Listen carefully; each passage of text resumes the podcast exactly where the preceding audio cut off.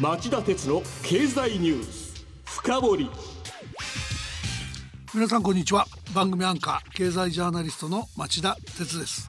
今日も新型コロナウイルス対策をして放送します。皆さんこんにちは。番組アシスタントの杉浦舞です。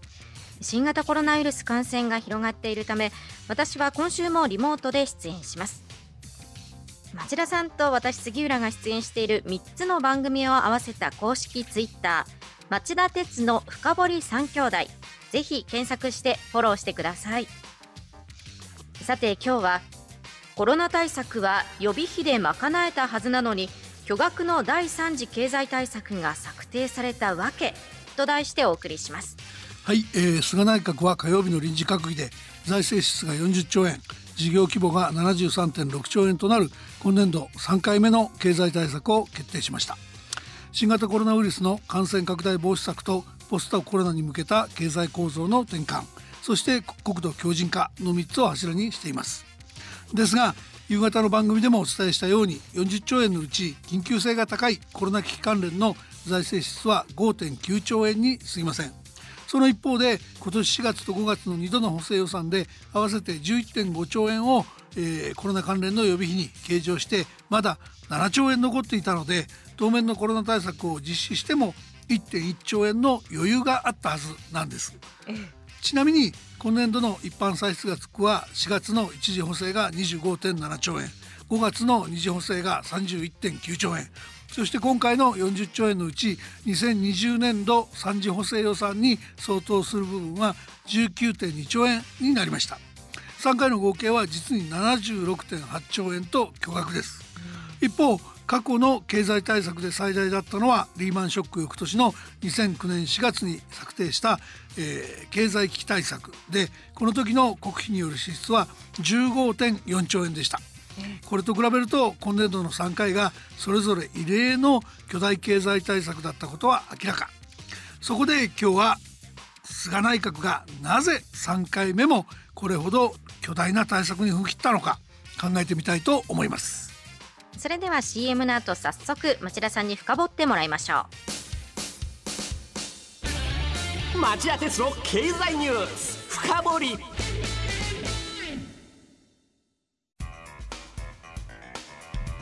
今日の深掘り。町田さん冒頭のお話で指摘されていた巨大な経済対策というのは必要だったんでしょうか？あの経済対策の必要性そのものにはそのものには僕も依存はありません。あの、はい、というのは昨日も新型コロナウイルス感染者が44都道府県と空港の検疫で新たに2972人確認され2日連続で過去最多を更新するなど感染の第3波が深刻さを増しているからです、うん、重症者や死者も記録的な高水準ですよね、はい、こうした中であの北海道は昨日の夕方対策本部会議を開き医療体制が厳しい状況にあるとして感染リスクを避ける対策が取れない場合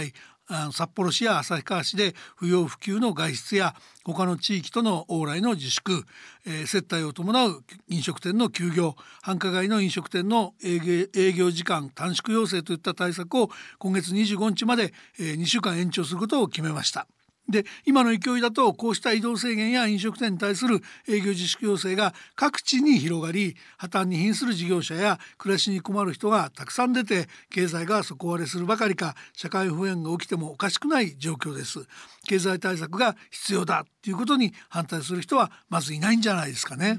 そうですね。で思い切った思い切ってこうした経済対策をやるのは世界の潮流でもあります、はい、例えば IMF 国際通貨基金は10月公表のレポートで2021年の先進国の政府債務は GDP 国内総生産費で、えー、125%に跳ね上がると予測しており1933年の大恐慌時の80%や2009年のリーマンショック直後の89%を大きく上回るばかりか第二次世界大戦直後の1946年の124%をも超えて過去最低になるって予測してたんですね。でこれ国地域別で見ますとユーロ圏が2020 2020年に対 GDP 比で101%となり GDP を上回る水準になるほかアメリカも2019年から22ポイント増加して2020年に131%に膨張するとしてました。もともと巨額の財政赤字を抱えてきた日本はさらに深刻で政府債務が GDP 比238%の2019年から2020年に 266%2021 年に264%と高水準で推移すると予測してました。まあ、決して健全な状態とは言えずえー、長期的には金利上昇を招いて財政が危うくなりかねないという問題はあるものの今は各国の中央銀行が金融緩和で各国の国債を大量購入する形で財政の膨張を支えて経済の底割れを回避する。そしてまあ程度問題ですけど将来は膨らんだ債務をまあ増税だけじゃなくて、えー、成長戦略も交えて正常化させていくしかないとされてるんですね。うんまるで背に腹は変えられないという議論ですね。そうなんですよ。でまあここでただここでね注意してほしいのはやるべきは景気対策ではなくて経済対策だっていうことここは注意してほしいんですよね。景気対策と経済対策どう違うんですか？はいあの分かりやすいのはあの政府の新型コロナウイルス感染症対策分科会の尾身会長が水曜の国会の休会中審査で中止した方がいいと再三申し上げていると中止を求めたあの旅行推奨策の GoTo トラベルこれなんかは景気対策ですよね。はい、であの菅総理はかたくなに継続にこだわってますがこうした内需や景気の刺激策はどうしても人の移動を伴っちゃいますのでこれは感染拡大につながりやすい。なので、えー、感染拡大が深刻な時はこうした事業、えー、経済対策は控えあの景気対策は控えるべきなんですね。うん、で代わりにその収入が減る宿泊事業者に対して資金繰り支援の融資を行うとか持続家給付金を支給するといった対策でしのいでもらったり休業を余儀なくされた人には雇用調整助成金でサポートするとか失業した人に失業保険を支給するといった経済対策が重要になるんです。ああなるほど。大事なのは景気対策ではなく経済対策ということですね。そうなんですね。でこう考えてくると冒頭でも言いましたけど今回のその今年度3回目の経済対策にはちょっと首をかしげざるを得ない部分があると思いませんか？うんあの冒頭で指摘されていたコロナ対策として計上された金額が5.9兆円しかないのでまだ残っている予備費の7兆円で十分賄えたはずだ。巨額の経済対策なんていらないのではということですよね。そうコロナの経済対策のお金はあった。そこなんですよね、えー、で今回の財政支出額40兆円の中には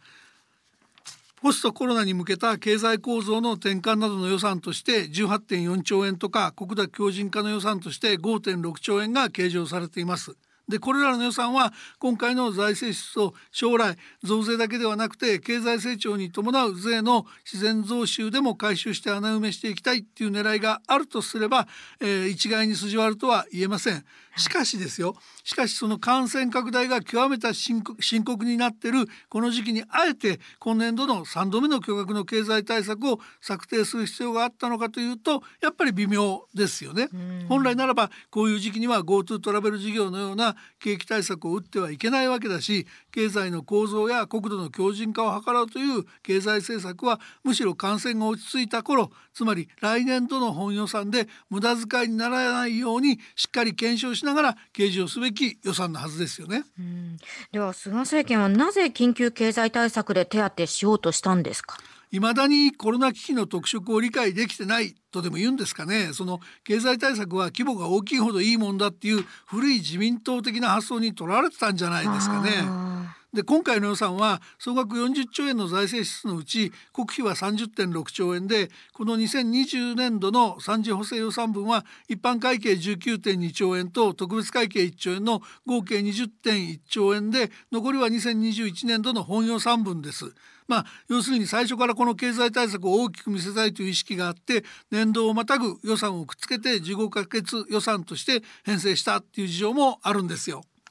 何か大きく見せたい理由でもあったんですか？あの永田町ウォッチャーの間で言われているのは来年10月に衆議院議員の任期満了やその前の9月に菅総理の自民党総裁任期が来るので間違いなく選挙がある年だっていうことですよね。この問題が大きかったっていうんです。その菅総理は自民党最大派閥の細田派の出身だった安倍前理総理前総理とは違い所属派閥を持たない総理ですから総選挙を戦うにも総裁総裁職を続けるにも連立与党内の幅広い派閥からの支持が欠かせません、えー、自民党内では当初第3次経済対策の規模として10兆から15兆円程度を求める声もありましたが内閣府が11月27日に今年7月から9月にかけて年間算で34兆円の需要不足があったとの試算を公表してからは党内が経済対策を34兆円より大きくしろという声一色になったことも大きかったようです。また連立与党の公明党が選挙の年にやるべきことではないので先送りしてほしいと主張していた後期高齢者の医療費の2割負担枠の創設も断行しちゃいましたから公明党支持者向けに大盤振る舞いできる予算を確保する必要があったと解説する人もいます。まあ、菅総理は早ければ、えー、来年6月にも解散総選挙を狙っているとされてますから連立与党内のさまざまな要求を無視できず、えー、経済対策が膨張したということでしょうかね。うんまあ、心配なのは日本の財政にはそんなばらまきをやっている余裕があるのかということですよね。うん、まあ杉浦さんの言う通り僕もあまりないと思いますね。あの今週水曜日に最新の見込みが明らかになったんですが政府の今年度予算の一般会計の税収が当初の見込みより8兆円程度下振れして55兆円程度となるっていう見通しが判明しているからなんですよ。あのコロナ危機で法人税収や所得税収が下振れすると見られることが主因なんですけど対前年度比で見ると税収は3兆円ほど落ち込む見通しでこの落ち込みってリーマンショックの影響が大きかった2009年度以来11年ぶりの大きな減少になる見通しなんです。まあ、結果として新規国債発行額は初めて100兆円を超える見込みです。こうなるとあの計上しちゃった予算を少しでも効率的にちゃんと配分して無駄をなくしてもらうしかないんでまあ年明けの通常国会で野党あたりにも頑張って監視してもらうしかないかもしれませんね。以上今日の深掘りでした。今日はコロナ対策は予備費で賄えたはずなのに巨額の第3次経済対策が策定されたわけと題してお送りしました。